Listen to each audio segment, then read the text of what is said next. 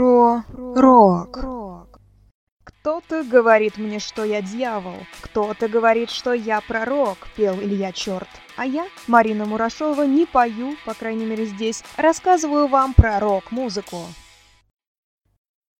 Сегодня буду говорить о легенде, о звезде, о последнем герое русского рока, как я его называю, о Викторе Цое. На самом деле, можно каждую передачу посвящать этому удивительному человеку, и я думаю, что еще не один выпуск будет сделан про Виктора. Но сегодня хочу рассказать об одной из самых известных песен группы кино «Перемен», или как она еще по-другому называется «Хочу перемен». Широкой публике она стала известна после выхода в 1987 году фильма «Асса», где прозвучала в финальной сцене. А вообще композиция была написана годом ранее, а исполнила ее группа впервые на четвертом фестивале Ленинградского рок-клуба.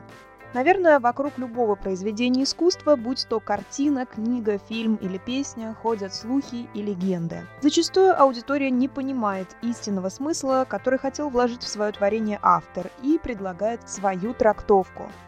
Так произошло и с песней «Перемен».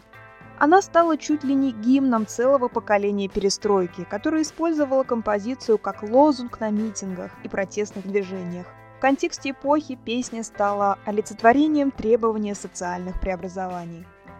Да, песни Цоя зачастую носили социальный характер, но смысл этой был совсем другим. Цой всегда подчеркивал, что эта композиция нисколько не является песней протеста, а сам он не борец за перемены и обновления. Вот как он сам комментировал ситуацию с песней «Перемен». Кстати, сейчас и далее я зачитаю отрывки из замечательного произведения «Виктор Цой. Жизнь и кино», которое написал Виталий Калгин.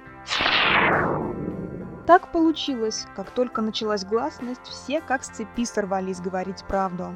Это было очень популярно. А в наших песнях нет никаких сенсационных разоблачений, но люди по привычке пытаются и здесь найти что-то эдакое. И в результате перемены стали восприниматься как газетная статья о перестройке.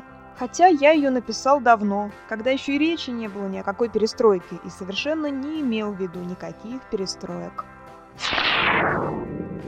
Так вот. Вообще, по задумке в песне говорится о беспокойстве, неудовлетворении. Перемены эти глубокие, личные, внутри каждого из нас.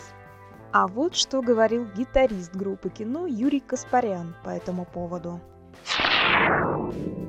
Песня «Перемен» — это романтический взгляд Цоя на мир, не более того. Никаких политических призывов в ней нет.